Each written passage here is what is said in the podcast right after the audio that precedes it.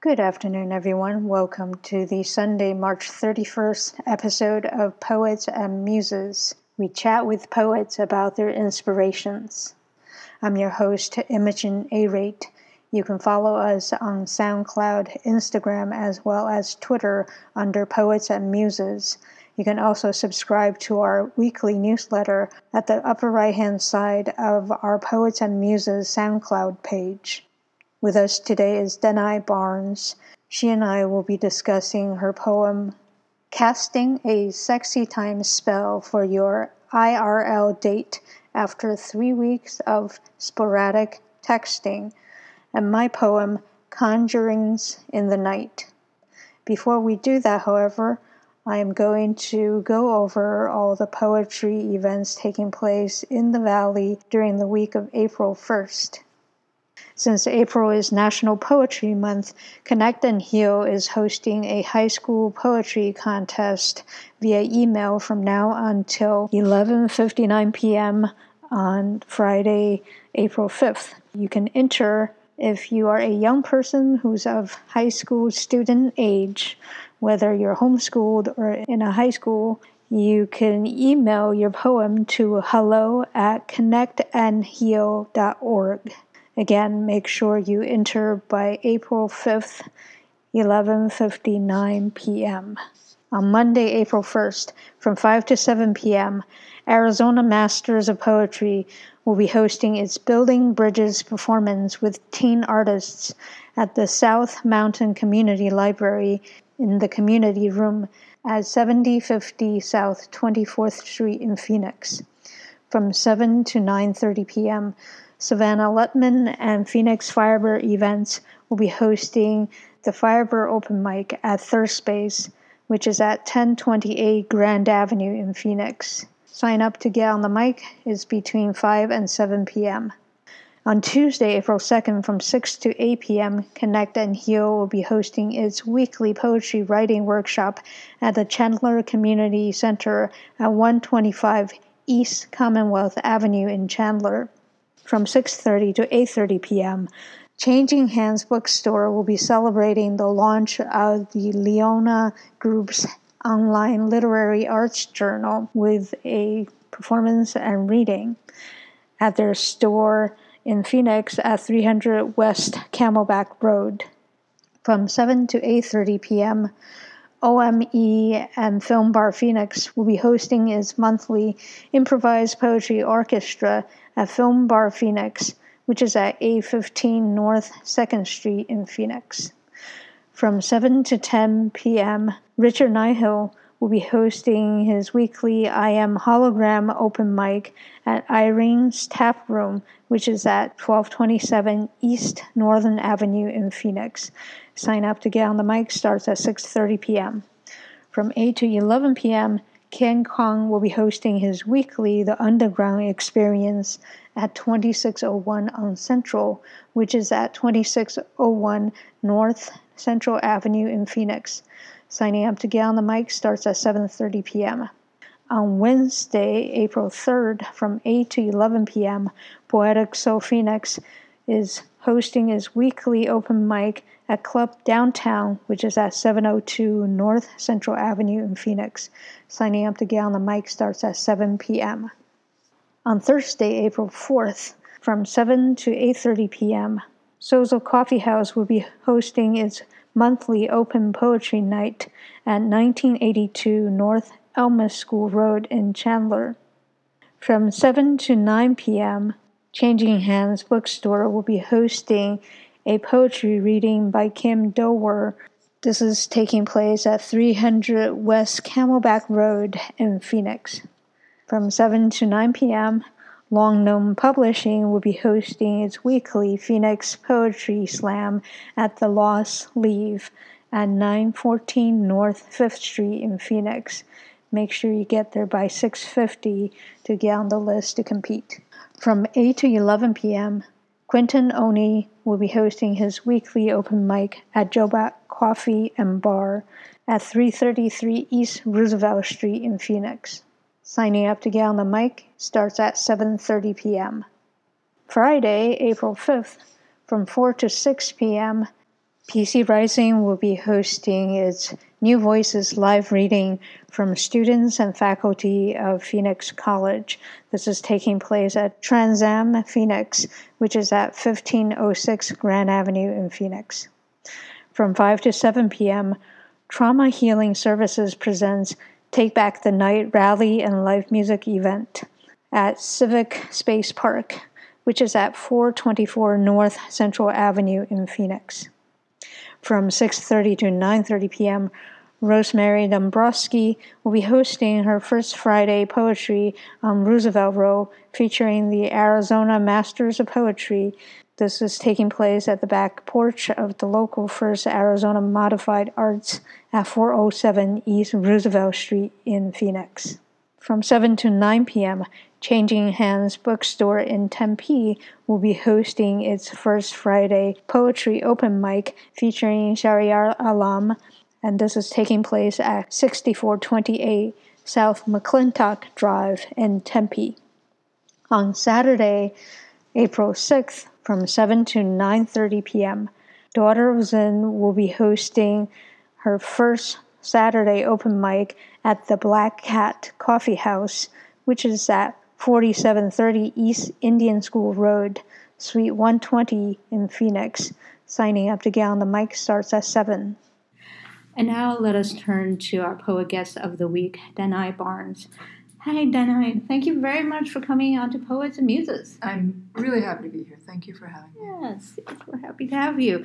So please tell us a little bit about yourself. I would consider myself a writer, an artist, a little bit of an activist. Mhm. I've been in Phoenix for two years. Before that, I was in the Bay. Before that, I was in DC. Before Okay. that, I was someplace else. Mhm. La la la. Um, yeah, I like to think of myself as kind of a closeted radical activist Oh, who is currently playing the capitalism game, but with a good roadmap out. right, That's the way- right. Yeah, think of me. we will need an exit plan. Sure, or we need an entrance plan into something else. Yes. Do you mind letting us know what activism you're into? Sure. When I was sort of more involved in direct activism, it was in DC. And so this was right around the time of the WTO protests, the IMF protests, when that was really starting to pick up. Mhm. And these mass protests came back around again. Yeah. Uh, I was part of DC Indymedia and a couple of other groups that didn't really have a website or a web presence or any of those kinds of things when it was still possible to get close to the buildings. And so before the militarization of the police, before you had the sort of mm-hmm. special forces team snipers on the top of the roof that would come in, the infiltration of all these other things, we were getting up in people's faces. Mm. We were blocking off streets, we were blocking off doors, and I got really involved with that direct action, really involved with creating community organizing Mhm. in a time when those big organizations still felt as if they were you know the neoliberal agenda was helping and it hadn't been clear to mainstream of course it was clear all in communities all over the world that had been affected by those policies it was becoming more clear to the people who were funding it Mhm. The average american taxpayer the average western citizen as it were that these orgs were were nefarious and um, pretty pretty um, sketchy. Let's just call them sketchy. And so what i was doing was just standing in the street and shouting and Mhm. organizing those protests and organizing things that were definitely not permitted Mm. as it were but then the evolution of that was to recognize that there was a lot of it was an extension of competition it Mm. was okay well i'm going to stand in front of this cop and i'm going to shout because i'm very angry and then i'm going to be bigger than that person and that's how i know that my idea is better Mm. and so I watched this kind of, and it's a critique that's shown up a lot about who's at the protest, Mhm, mhm, how they protest, mhm. their intent, their strategies, their tactics. And I really Mhm. saw that when I got started in radical activism, that it was a lot of anger against anger Mhm. without really a plan for what comes next, without a community plan, without Right, building. right. A lot of destruction, not a lot of building. Right. And at some point, you recognize how false that is. Like, Yeah. It's just the same tools. Yeah, and it doesn't really do anything because it's just spending a lot of energy and going head to head. Like right now, there's a, a lot of stimuli for doing that, and and Right. you can feed into that, or you could use that energy to actually build the world that you want to build. But it is difficult when you are so triggered, right? Mhm. So. And I think also the thing that is lacking is recognizing the difference between strategy and tactics. Mhm. So violence is a tactic, Mhm. nonviolence is a tactic. Mhm. But ultimately, what we are still in on the cusp of doing well, and, and truly, there are some organizations, there are some groups that understand the nature of strategy versus tactics. Mhm. And so the ability to harness those tactics in a longer range or a more cohesive plan Mhm. is a bit missing and or decentralized tactics so i'm not interested in sort of a top down okay well everybody come together have a committee so on and so forth. But Mhm. the recognition that if you're going to do one thing there are other ways to harness that energy like you said Right. that are equally important. But people get railroaded over into the media circus. They want the attention. They don't really understand how to do other things. They haven't studied up other kinds of movements and other groups. You know, like study the black panther and you can figure out a lot of interesting ways to harness that activity and that Yeah, yeah. Well, it's kind of difficult to move away from that, right? Because even though there's a lot of democratization of attention or, or Mhm. of getting attention, like Mhm. through social media, still ultimately media has a large control over what gets seen, who gets seen, what issues gets the spotlight. People who have natural marketing skills, self-marketing skills, Mhm. like 45 for instance, mm-hmm. can sort of hook into that and then get media's attention and then that really just spreads. So they get the huge platform and it is understandable that somebody wants this platform in order to get their message across. And, mm-hmm. and it's hard work as we both know marketing of things. Well and i think it's another way to think of it is we have an undisciplined diet mm, yeah. So the idea that well we have to eat what's right in front of us mm, that's an illusion. That's a perception. Right that's true. And we look at, and I see over and over and over again, this you talk about being triggered or being pushed into a certain direction. And I think that there's a real opportunity to create smarter consumption. mm-hmm, mm-hmm. It's not an accident to me that we talk about, well, you've got to do this and you've got to do that. And then you also look at the overlay of their economic systems that push you to consume, that push you to have more than you need, that push you to have things in abundance that you don't need at all Mm-hmm. it's one of the things that actually shifted my activism toward other modalities Mm. because ultimately the truest form of ap- activism i think is radical self-control and radical community Mm. right? And so when you are actually connecting with your neighbors when you're actually connecting in a real and harmonious way with what's in front of you when you say no i don't actually need that. I don't need to consume right. that firing burning. You can't do anything about it but it's going to take up all your mental energy. Right. When we begin to actually recognize the power of our attention mm-hmm. yes. what we pay attention to is i think the most radical type of activism that we can create mm-hmm. and you see this a lot with these really amazing movements that are grassroots in their origin Mm-hmm. but then capture, like you said, because of whatever it is, because of their capacity, because of their strategy, where they develop the ability to capture people's attention. Mm-hmm. That's really, I think, where a lot of our political battles can be fought. Mm-hmm. Is A, being smart about where we direct our own attention, Mm-hmm. and B, creating activism, creating engagement, creating messaging that has thought about what gets people's attention. Has thought about, all right, we understand the undisciplined nature of the mind that is consuming lots of things on Instagram, is consuming lots of things on all of these platforms, on Mhm, you know Tumblr, da, da, whatever it is, name them all, roll them out like a long list. When we begin to strategize, create tactics, create awareness, create conversation around pulling attention in the direction that we want, that's when stuff really starts to fire up, Mm-hmm. right? We are not helpless in this Right, right, onslaught right. Sure. of information. Yes, we have information saturation, but we are completely powerful in our own capacities. Yeah. We have the ability to just curse word, curse word, curse word, say no. We can just actually say no. We can get off, and get on, we can engage, and we can also get off again. Yeah, yeah. And I think just a little bit more before we go Yeah, yeah, sure. actually to the poetry. Into the Um, art itself. Yeah, is that as you said, we ultimately do have the choice to shut that social media, feed or whatever it is. Correct. That's why when people complain to me about a platform being evil or whatnot, Mhm. and, and I always think, well, you can choose what you listen to, you can Mhm. choose what you consume. You have some control over it, and part of it is that you have to be willing to develop new habits if you find Right. that you're consuming something that's Right. making you just angry all Right. the time, and not directing that anger toward anything constructive. And I think just the kind of the last thing about it, let's acknowledge that capitalism is very creative. It is. Let's acknowledge that people who are looking without a moral or ethical compass to for their own advantage, they're going to push their way anywhere Mm. into anything, Mhm. into any possible modality, into any possible method. So I know it's not as simple as oh you can or oh you can't. There's a lot of other conditions that happen for Yes. people. But and this I think bleeds into the origin story of the poem. Mhm. We do have a lot of power.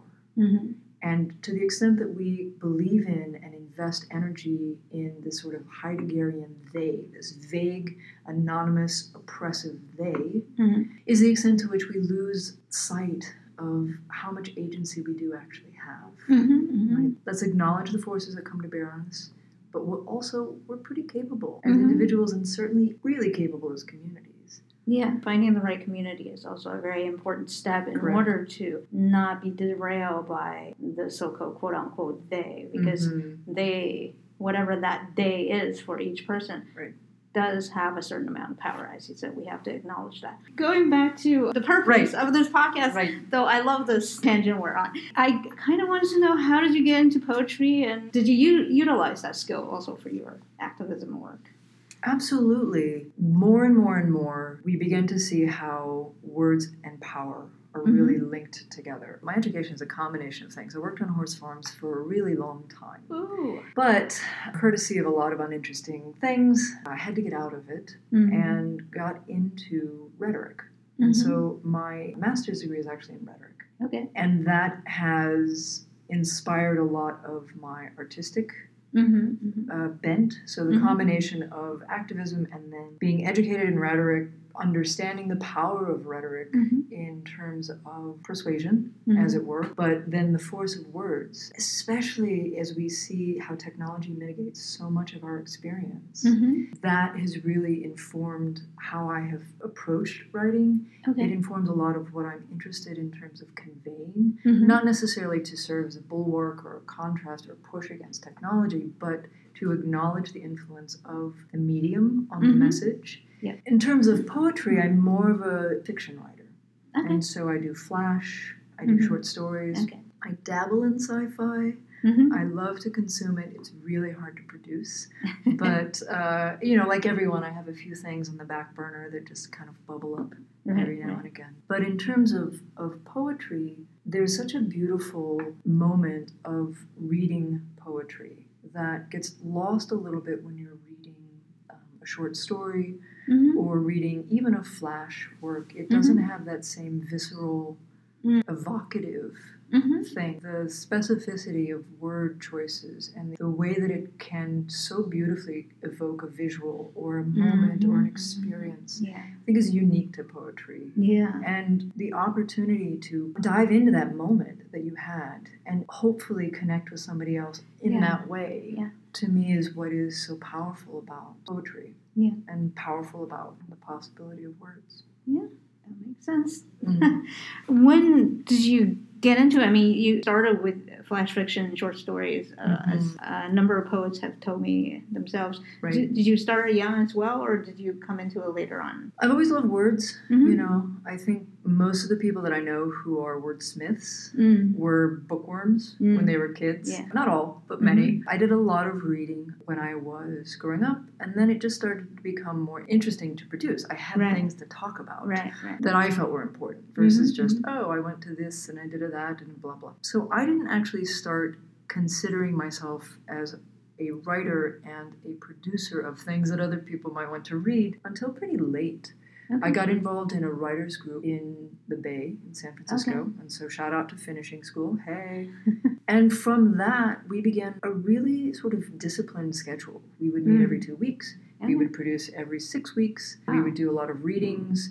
We were really invested in this get a hundred rejections a year. I don't know if you've ever heard this. Oh. There's a No, no, I haven't. Oh, I don't remember her name. That's terrible. But there was an article that got a lot of tractions. It was you should aim for 100 rejections a year. Okay. Part of this group and part of what was so great about being involved in a group and having a regular community to write in and really be encouraged to produce was we had what we called a leaderboard for rejections. Okay. And so every time one of us would get a rejection, which happens always, Mhm. often, Yeah, a lot. consistently, we would then send it to everyone in the group. And Mhm. that person would get first in line on the leaderboard. So they would actually, quote unquote, win by getting rejected. right, right. And that group and being around other really incredible writers, being around other people who offered such great critiques. Mm, We had a poet, we had novelists, we had short story, we had a whole slew of people together. Right. Really grounded me in the practice of production, really grounded me in being interested in shaping and refining sort of the vision that I have of the story. right. And that's been maybe 10 years, um, eight years in the group, and then longer than that for the writing. Great, great. You brought a poem to us today. I did. I If you did. don't mind reading that, we can talk about it. I'm Absolutely. looking forward to talking about this. Okay. The title of the poem is A Sexy Times Spell for Your IRL Date After Three Weeks of Sporadic Texting. For this spell, you will need to gather the following two pennies, at least 10 years old, lavender stems collected at midnight, but you can substitute jojoba leaves gathered at dawn, two dashes of wishful thinking, dirt from underneath your fingernails the sequin from the dress of a six foot three drag queen. She can be shorter, but she cannot be taller, okay? Ten curse words screamed into a pillowcase. You can substitute three drops of armpit sweat if needed. Ten pinches of dried silicone lube that accidentally leaked into your sex tools bag. Ashes of ten selfies of your ex lovers secretly printed off their Instagram feed, and one dash of forgetfulness. In a small bowl with a tight lid, gather these ingredients together. Shake well. Open the lid, take a wooden spoon, and stir the contents. Be careful not to spill any of this sexy times broth. Not just yet. Let the contents rest for 10 minutes as the magic gathers. Grab a big jar of salt, go to your bedroom, put the fancy underwear you plan on wearing on top of your bed. If you aren't planning on wearing underwear, substitute your razor. Or not. That's you. On the floor next to your bed, draw two small circles of salt, one facing east and one facing west. You can also make a lingam, a vulva, a mouth, an anus, or any other imagined shape of your IRL date's body. Remember, you want to put the flesh of your body into their body. Hold that intention in your mind as you pour the salt.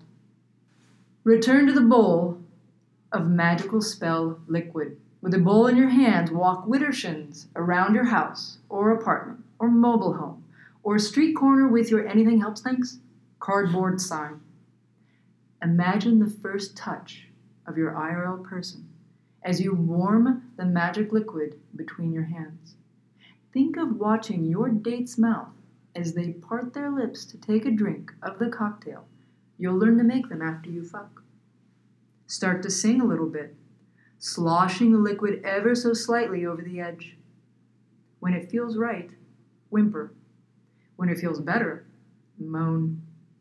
Now, time for the deep magic, the Earth Mama magic, the magic of birth and blood and resplendent power. This is very important. Concentrate. Take that supercharged magic bowl of liquid toward your bed. When you reach the east and the west, salt figures pour a generous dose. The magic will rise, the figures dissolving in a salty, sticky fluid. Invite the goddess of your personal pleasures to come alive there inside that symbolic flesh made fluid oozing on the floor. Concentrate the feeling of fuck yes emanating from this potent magical, silvery, slippery, gorgeously charged mixture.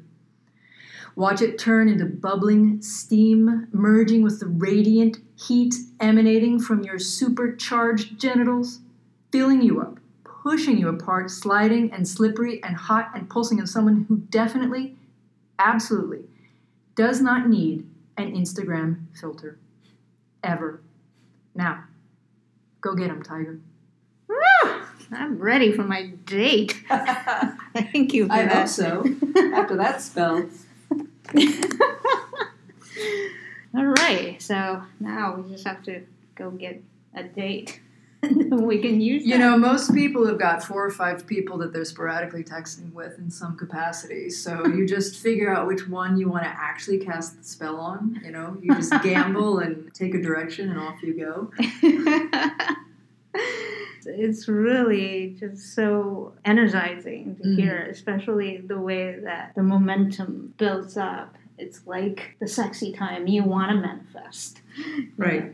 And and I love that aspect of it. What made you decide to write this particular poem? Sure. What is the origin story? Yeah. So this particular poem was for the erotic fest at the Alwun House. hmm And I had done a reading there a year before. Okay. And courtesy of, I don't know, people's goodwill, hmm I got invited back, which was great and Yeah. inspiring. And it's so interesting the way that we are mitigating our desire Mm. through technology. Mm. You know, one of the things I notice is that we spend more time touching our phones than we do touching other people. Mm. If my phone were my lover, they would always be just completely pleasured, right? Mhm. Because we just were swiping and rubbing and Yeah. looking yeah. and the attention that we pay to this device. And so, one of the things that was very interesting to me to think about is how our desires are really mediated.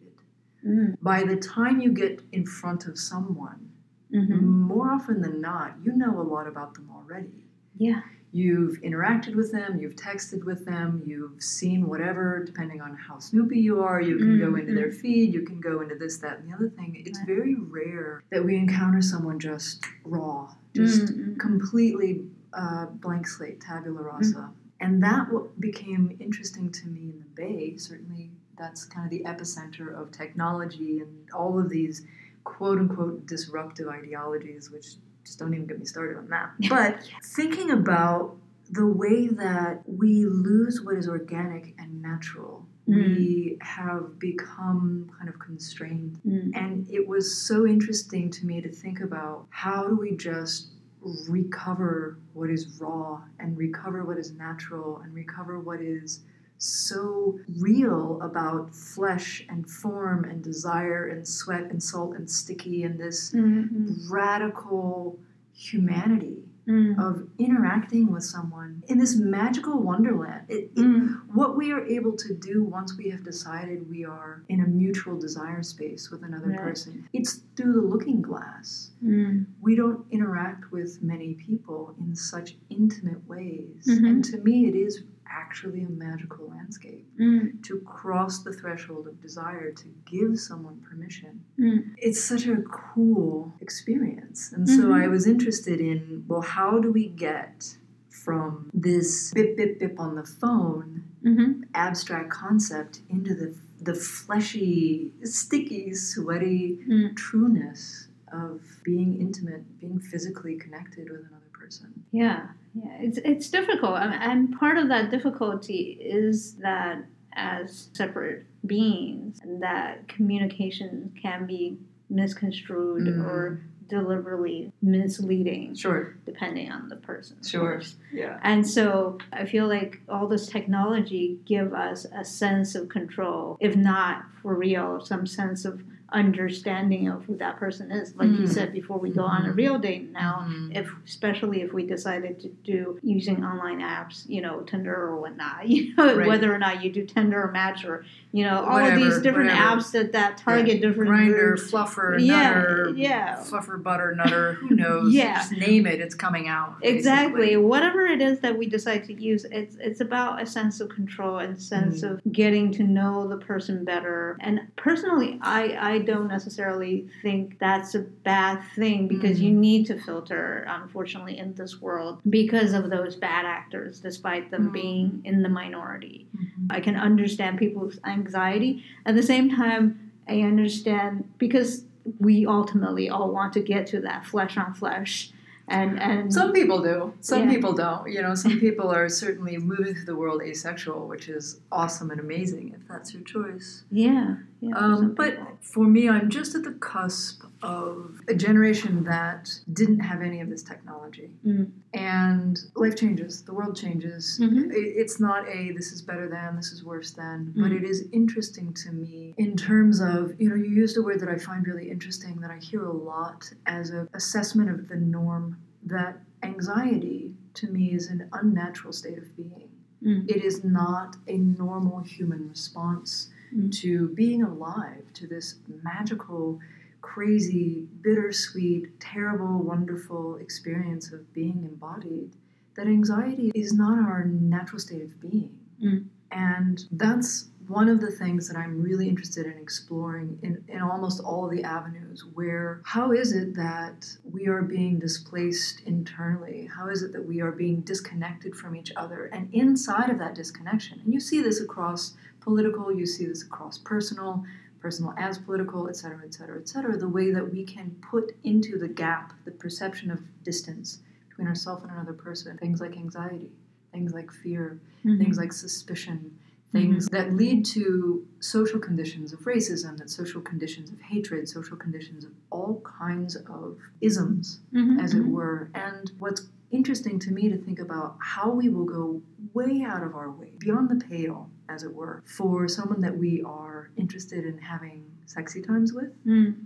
You know, we've decided to bring them into our circle Mhm, because we have mhm. desire for them in a particular way. Mhm. Well, what happens if we could extend the circle of our concern or the circle of our desire Mm. to someone whom we weren't particularly interested in doing fleshy times with? Mm. Right? Mm. What would it be like if we were so clear on our desire and the way that our desire functioned that we could then widen that power? Mm. Right? Like if we can break down our suspicion about other people, if we can harness our desire to be connected, which is such power, there is Mhm, mhm. such power in desire. If we can break that out of, I don't want to say break it out of just sex, but break it into other ways of connecting from a place of desire with people. Mm. Holy crap. Take out the anxiety, take out the suspicion, take out the fear, and instead replace it with I just want to know you. I just want to connect with you. I just want to follow you around. I just want to do this, do that, do the other thing. I love the idea of harnessing that type of desire Mm.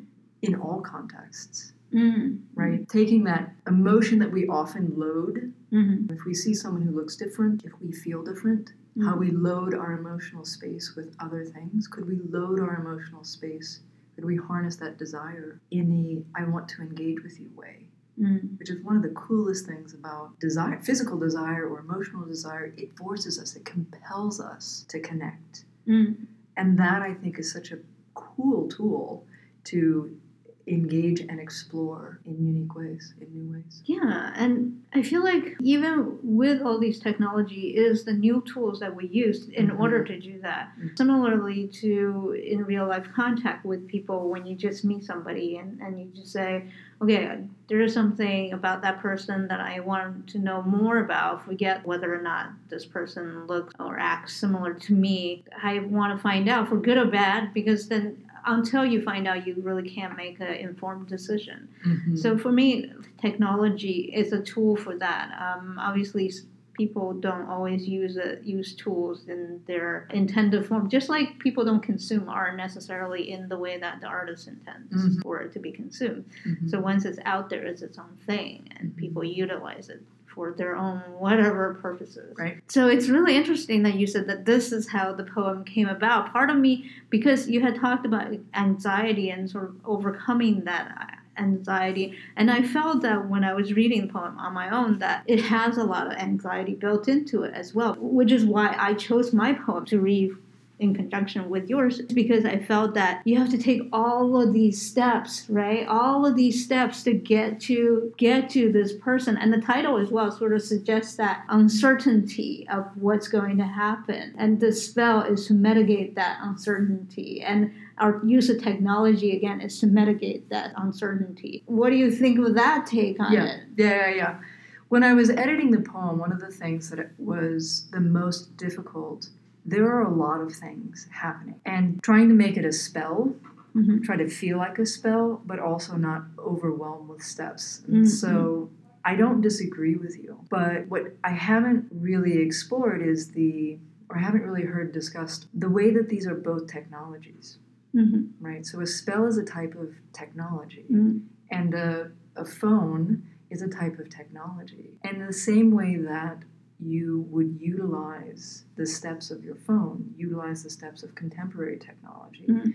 There's ancient technology, right? To cast a spell in some ways is to also quote unquote gather information Mhm. about someone. You're just doing it in a way that isn't quite so manifest. Mhm. Right, this idea that internal experiences have to be mitigated by a device. Well, no, people were creating internal experiences for themselves. They're trying to gather information. Like, who's my lover going to be? You'd pick a flower and make a potion and put it under your pillow and sleep and dream, and then Right, you would right, dream right. of your lover. You know, that's a kind of more esoteric, more energetic, more woo woo technology. So for well, me, it's also manifesting what you want, isn't it? Trying to attract what you want by knowing what you want. And Knowing mm-hmm. what you want is one of the most difficult steps, right, really, in life. right.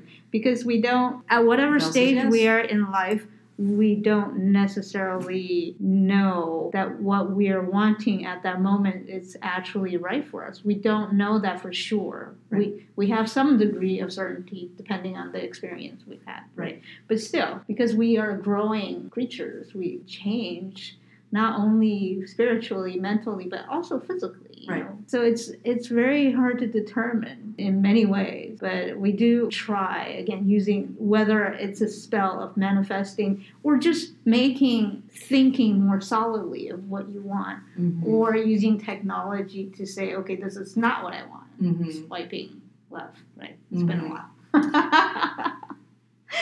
I think one of the really fun things to think about for me is the relationship of anxiety and control. So I'm going to pick this term back up. You're right, we don't always know. And we don't have to, right? We can work towards a certain outcome. But then after that you don't know. Mhm. You just don't know. You can't know. And that that's really to me exciting and beautiful. Mm. Where one of the things that I tell myself all the time is just do today's work Mm. whatever it is that you have in your mind five years from now, whatever it is that you might want from this, going back to the poem, what do you want that IRL person to be, Mm. right? This in real life person. What is it that you want them to be? That's not part of this spell. Mm. And that's actually not part of the date. The only aspect of this spell and that date is evoking physical connection. Mm, mm, And all the rest of it is a complete unknown. right, right. And to the extent that we can't know it is the extent that it becomes really interesting. Yeah. What happens next? Well, let's find out. But for right now, for today, using the technology of the spell, Mhm.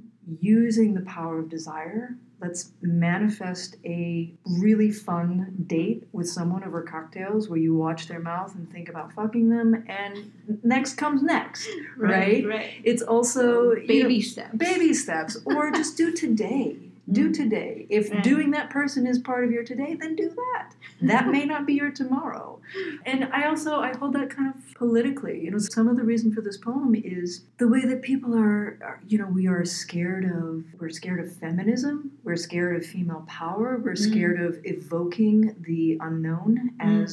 That something we have agency over this Mm. idea of pulling in our strengths from all sources Mm. you know we're a little uncomfortable with that Mm. we we get logical we get rational we get locked into what we can prove Mm. while at the same time operating in completely abstract methodologies and so Yeah. it's this kind of back and forth continuum Yeah, yeah. They but do jump between one and the other, and they don't necessarily, they're not consistent either. You could be incredibly logical and do something that's completely irrational absolutely or seemingly irrational. to- to Absolutely. others. Yeah, there's definitely a lot of that. For, as I said before, with my poem, it was based on my reading and what I was saying Mhm. before. It seems like this perfect date or even this per- perfect sexual encounter is so impossible that we need to go through all of these steps Exactly. and psych ourselves up, as it were, to do it. in right. order to do it. And that that's why my poem that I sent to you was Conjurings in the Night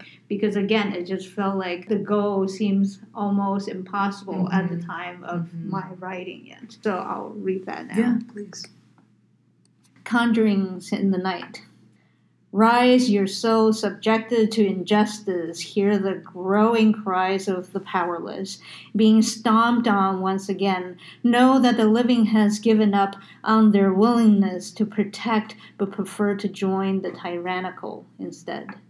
Celebrating ignorance, reciting disproved racial theories like sacred shamanic text, robbed from our collective future by neglecting select communities implementing short sighted policies the planners will soon regret.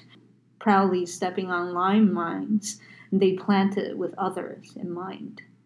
We, who are in the minority, raise our alarming cries in desperate search for aid, scattered amongst the crowds, willing now to reach beyond the living, to remedy this malaise exponentially spreading, crossing old boundaries thought already taboo, building tolerance for hideous violations. Please, if you will, help tip the balance toward those unbalanced by historical injustices and persistent injuries newly inflicted. Mm, thank you. One of the questions that I had for you is about the changing of a term that I really hadn't encountered before, and it resonated with me completely. And I'm super interested to know what you might have to say to this because in your poem you talk about we who are in the minority. And one of the things that I've seen most recently is minoritized communities as Mm. opposed to minority communities. And I wanted to see if you what that sparked in you. Because one of the interesting things to me is that I feel that the people who whom you might be referencing in terms of uh, the ones planting the landmine, right? So the planners will soon regret. And to me, I feel like the planners are actually the minority, and Mm. the communities that they're interacting with are minoritized. Mm. So I was, I'm interested if you had any thoughts on that. Well, when you were just talking about it, I actually never heard it used it uh, Mhm. that way or that that particular form of Mhm. of the word. In that particular usage, I was talking minority in terms of the small number of people who are willing to fight this because it seems like everybody else, for convenience, for whatever reason, not mm-hmm. necessarily maliciousness, apart from those planters that I was talking about, mm-hmm. are going with the flow, and the flow is going. It's becoming incredibly putrid, Mm. incredibly dirty, incredibly just ugly. Mm. And I forget exactly when I wrote this, but it was last year. I imagine it must have been after Charlottesville, but it has that feeling of people are going with the flow that's just going in, in a completely scary direction. You know, for somebody like me who is a double minority and, marginalized, double marginalized. Yeah, Again, exactly. you know, part of uh, double uh, communities that are marginalized. Sure. yeah, yeah. Sure. So that's what I thought of when you just mentioned that minoritized, you said? Mhm, So- Minoritized. Yeah, because when, when you think of certain minorities that are in this country, it really, minority changes meaning depending on the context, right? Mhm. Uh, I'm Asian American. Asians are, there are more Asians in the world than any Yeah, other absolutely. group. Right. So yet, yet in the states, we are minority in number as well as uh, marginalized in in different ways, depending on skin color. These days, there's marginalization within marginalization. There's colorization. All of these different intersectionalities that goes with these words hmm that conjure up certain meanings in everybody's mind, but differently who you're speaking with. Well, and it's also geography is such an interesting component because in certain communities, and there again, all the pressures that come to bear, Mm-hmm. in some communities there is a majority of minoritized people, Mhm. right? So I'm thinking here of the South, where there's huge segregation, Mhm. right? You cross Peach Street, well, there are multiple Peach Streets in Atlanta, but over here it's one community. Mm-mm. of a certain Yeah. Whatever it is. Right. And then there's another community. Sometimes it's class, sometimes it's race, sometimes it's, you know, kind of whatever line is drawn around it. They're Mhm. linked often, Yeah. but not always. And then there are these pockets in which minoritized becomes minority, becomes majority, becomes, you know, this strange blend and this strange blur. And um, I'm interested in this idea of how do you see that in relationship to when you talk about powerless? Do you see that as a global phenomenon? Do you see it as a, as a in America phenomenon, in a Western phenomenon? I think of it in local, national, as well as global context. Before I go into that, I kind of wanted to go back to what you were saying before in terms of politics when you were saying finding the community, right? Mhm. When you're talking Mhm. about your activism. And I think this is part of the reason why people segregate, self segregate, well, people are segregated and then also self segregate Sure. into pockets where a certain ethnic or racial group dominate is because they feel like we're against the world, whether or not, and that could be that pertains to white nationalism as well. It's a fear of being attacked. Mhm. And that could be a mental fear as well as a physical fear, where African American communities is a physical fear because that's happening. It's happening right now in front of our eyes, and it's a continuation of what's happened since they were brought here. And there's a similar fear in the Latinx communities, and there's a similarity in Asian uh, communities. or in queer communities, Yeah, which is and- my community. Yeah, absolutely. exactly. So all of these fears again, and it's very important to acknowledge fears whether or not we think that is just a psychological fear because psychological fears pushes people to do real harm to those that they think are harming them. Going back to your question just now about how do I see what context? I do feel like in some ways it is a global phenomenon, partly because of the hold that the media, American media, has a hegemonious hold on the mm-hmm. world. There is an incredibly large PR machine that is working quite well and it pushes all of these ideals and Hollywood, despite some of the amazing movies that it's produced, I mean, I personally love both the book Gone with the Wind and the movie. And I was fortunately enough to have seen the restored version a couple of years back. And it brought tears to my eyes, and I didn't think this movie would be able to bring tears to my eyes because I had seen it before on a small screen. But somehow, seeing it in the movies made a difference. At the same time, I see how the uh, African Americans were being portrayed as happy slaves. Sure. And it's very frustrating to see that, but I also see at the same time that both that movie, I, I saw that movie, um, a TV version of it, the Mhm. day before I saw the movie Lincoln. And I saw that both movies were anti war movies, but they came from two different sides. Mhm. Like Margaret Mitchell was a definitely Southern Confederate. That woman believed in that ideal. And obviously, uh, Lincoln, Steven Spielberg was looking at it from the, the Northern Union ideal. Right. But they were both anti-war, and that's some of the ironic things that that intersectionality in movies.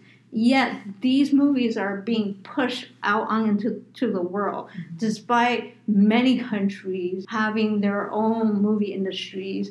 Yet a lot of this concept are being pushed out and in uh, colonizing the mind. And sometimes, as I said, the mental states are even more important than physical states because sometimes because we don't examine it, we don't quite understand how it manifests physical action, it becomes more powerful. It has a more subconscious control over us. In your poem, you say, "Please, if you will, help tip the balance," and I'm I want to use that as a leverage point to talk about that idea of mental colonization. What do you see as being a tactic or a technique for tipping the balance? Toward moving toward getting out of that press, that idea as right, the certain kinds of hegemony, like you were saying, that Mm. messaging that kind of it can continue to cause people to think a certain way. With the idea of moving away from that, what does that look like? Well, first, I think we need to be more aware of it. I think, you know, the hashtag Oscars so white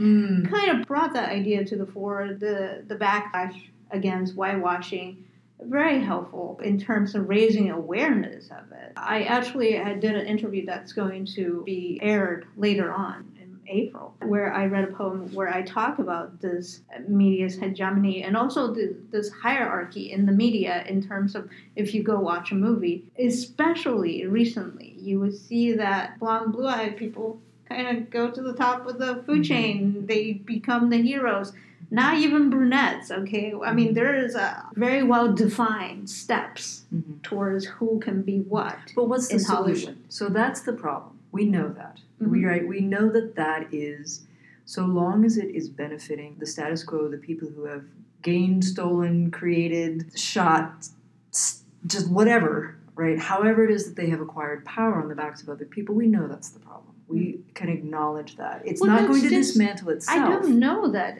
people necessarily know that are not, not even aware of it that's why i was saying Uh-huh. awareness is one of the first steps to not just raise the awareness and hopefully get enough people to understand Mm. this is a problem and then people will come up with solutions i'm not going to sit here and say i have the solution to the uh, world god i Mhm. wish i really wish Right. you know Right. I I can't solve my own problems, frankly, you know.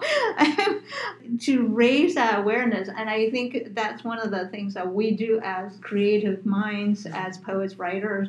One of the things we do is to raise that uh, awareness, to point to the problem in ways that people can connect with, rather than standing on a street corner and just scream, Shouting as you said, that that radical activism has to come from different ways, have to produce different stimuli because not everybody is going to respond the same way to the same stimuli. So some people will shut off mentally towards somebody who's shouting at them at a Mm. street corner, no Mhm. matter how much logic there is to what they're saying. But that same person might read a poem and say, "Oh my God, I did not realize this is happening," Mm. even though they probably heard it before already. So, Right, it just connects with them in a different way. Yeah. Do you think that it evokes for people a sense of personal identification that they can connect with it on a human level? I think so. Uh, I certainly, part of why I'm doing the podcast is to bring the idea forward that different people from different walks of life can utilize poetry as a means of communication. And they tell their personal stories, even though this particular poem is not from a personal perspective. It's more, one of my more preachy poems. Mhm. But if I get to tell the story behind it, maybe people can connect with them and say, oh, that's what you meant. Do you seek to inspire people to create themselves? I don't know if I need to do that. I think Ah. I think people create on their own no matter what, especially when they're oppressed from creating, when they're told you can't do this. I don't know that I agree with that. I think one of the challenges that I keep seeing is so much consumption. Mm, And that is actually one of the challenges, I think, of being able to press play anytime we want on someone who is magically talented, so capable. You get this beautiful music, you get this beautiful voice, you get this beautiful artwork, where it used to be you had to make it yourself. And even if it wasn't, quote unquote, the best, the most right, the most well produced or polished, that's how you had music. That's how you had poetry. That's Mhm. how you had these things. I'm interested to hear how it is that you think people are creating, how, especially when someone is told no, that they will respond with a yes. I don't know that I've seen that in my own experiences.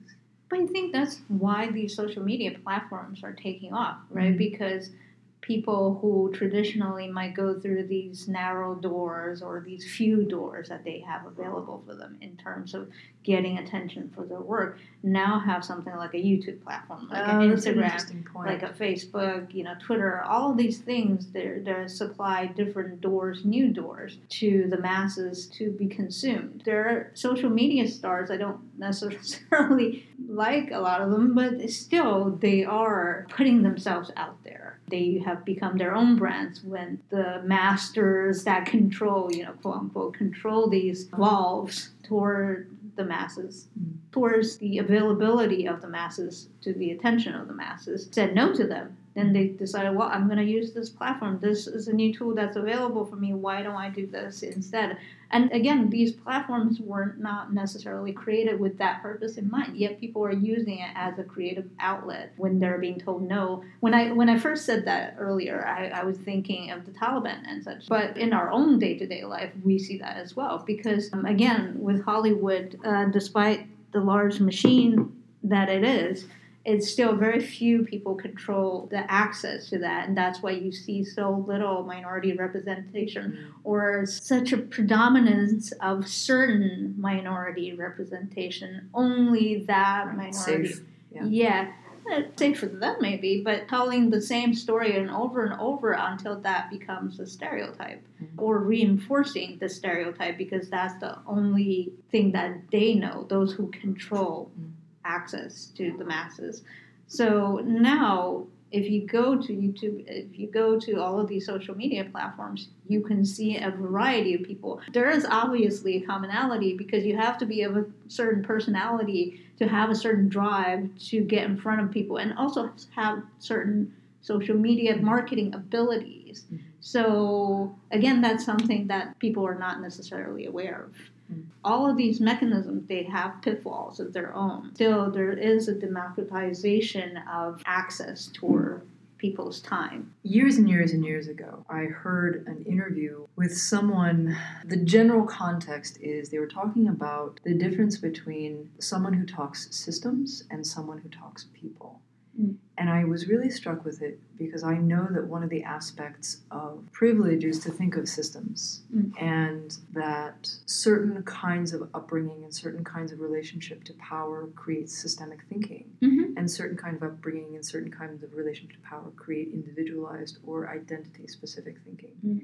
And I'm curious because I've heard a lot of systems talk. I've heard a lot of structures talk. Mm. And I wonder if you can, for me, draw it back to a person living in the world, a person who just gets on a bus, gets on a train, gets in a car, goes to a job, interacts with other people. Mm. What's your vision of that in the context of this poem, in the context of displacing the planners and amplifying the minoritized. What what does that look like in a day? When you say that, I think of going to the open mics. Mm. People are doing that. They're saying my voice is important on whatever small level I can. Open mic is a step, is a baby step, is one of those mm. steps in the in the magical spell that you talk about. It's something that people can do, feel like they can reach. It's a goal that they can reach, and a lot of them with the hopes of being discovered further. You know, taking the next step toward more quote unquote popularity. So or just being heard, right? Yeah, just the power heard. of being heard. Exactly. Oh. To be able to say what you say in a safe space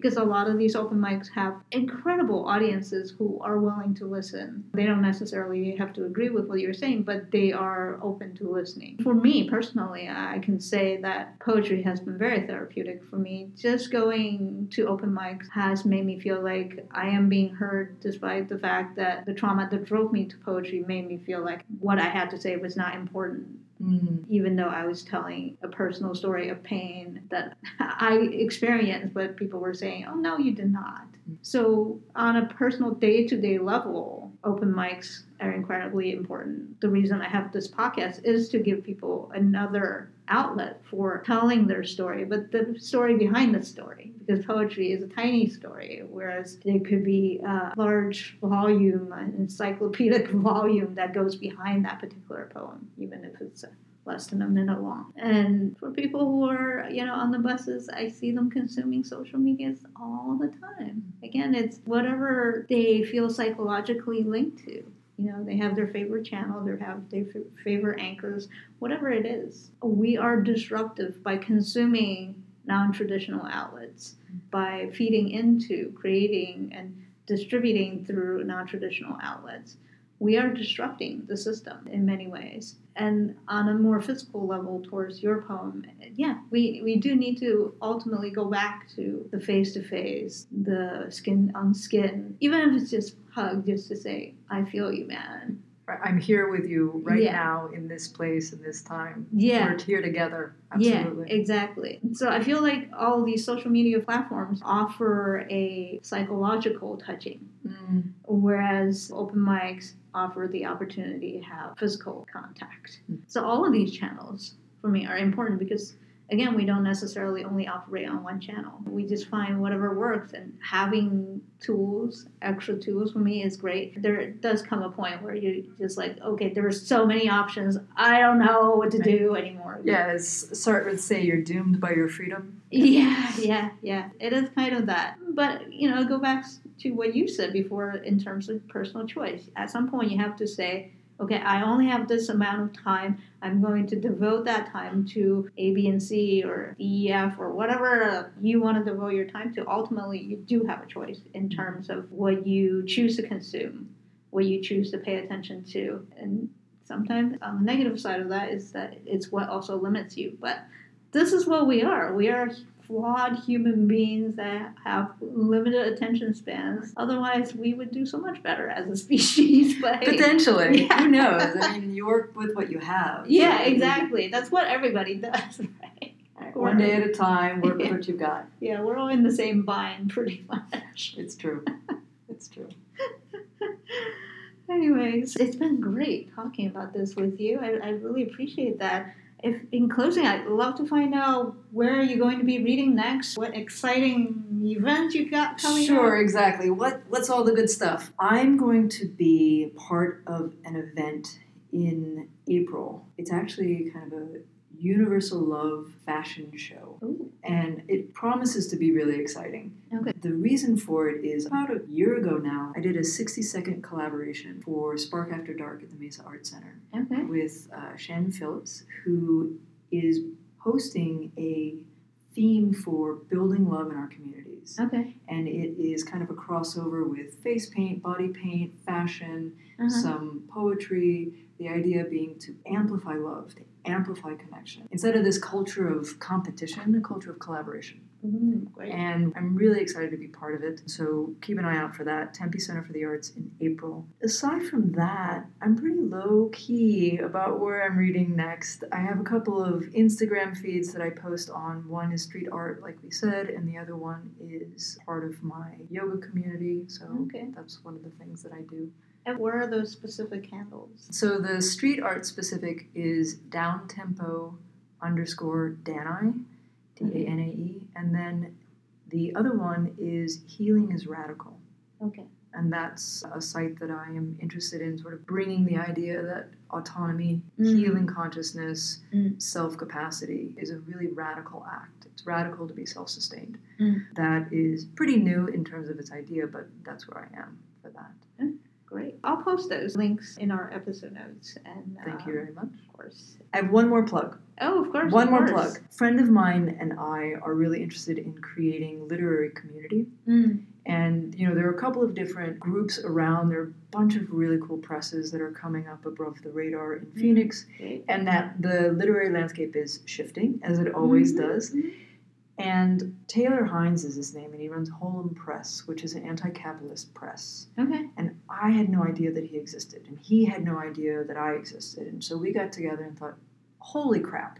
Uh-huh. nobody knows what's going on here in the literary Yeah. scene, Th- which is not true. Of course, people are connected, but they tend to be connected in informal ways or Yes. relational ways. Yes. So we are working on what we call the Sonoran Small Press. And we had a summit uh, last year, and we're going to have another thing. The idea being that people who are in the literary scene who are producers. So Mhm. you have a journal, you have a zine, you have a blog, you are producing something for the literary community whatever it is, podcast. You got it. You got it. But the literary arts, Uh-huh. um, we're interested in sort of a ground level, grassroots community Great. connection, Mhm. and it's all across the map. Whatever it is, just come and be interested. And I will send you the link to the Facebook book group Okay. that we have. But Awesome. that's something that I'm extraordinarily passionate about is getting people in the literary scene to just know about each other and, Mhm. and share resources. So many people have such great resources, but it tends to silo It around you've got a thing and they need a thing, or you have a technique and they need a technique, you have expertise and they need expertise, and we tend to be disconnected in ways that we could easily transform into connection, easily transform into being crazy, cool, radical community. Absolutely. I mean, this is why I announce all the events taking place in the valley, or all that I know of Exactly. at the beginning of the show, because I want people to have opportunity to go to all of these and check out all the different audiences, be exposed to them, and talk with them. Because I honestly have not come across bad audiences. Yeah. And it's been an incredibly accepting, warm, receptive experience I've enjoyed. So, And I think the last point on that, it's our responsibility to Mhm. take ourselves seriously. yes. It is our job to believe that what we are doing matters. Mm-hmm. Yes. And when we are convinced of that, when we speak that, when we evoke that, when we, to use the poem example, when we cast the spell of our own importance mm-hmm. into the world, Mm-hmm. that is what happens. That's what people begin to believe. Right. What we do matters a Mm-hmm. lot. Yes. And when we narrate it, when we believe it, when we speak it, when we convey it from the perspective of deep understanding, Mhm. that changes the world. It does. It really, I can't tell you how many times I've seen the difference between those who are powerful, quote unquote, and those who are powerless, quote unquote, is the degree to which they believe that what they do matters. Mm, mm. Truly. Yeah. Again, it's the psychological aspect of Mhm. being. What do you believe in? Once you believe in it, how do you manifest? Speak it, know it, believe it, and you see it work. It's Yeah. incredible. Yeah, it's true. It's true. Anyway, thank you so much for coming Thank you onto for the having show. me. It's been wonderful. It has been. I really appreciate this. And that concludes the Sunday, March 31st episode of Poets and Muses. I'm your host, Imogen Arate. Be sure to follow us on SoundCloud, Instagram, as well as Twitter under Poets and Muses. Please also subscribe to our weekly newsletter at the upper right hand side of the Poets and Muses SoundCloud page. Thank you for listening. I hope you have a great week, and I look forward to bringing you another episode next Sunday.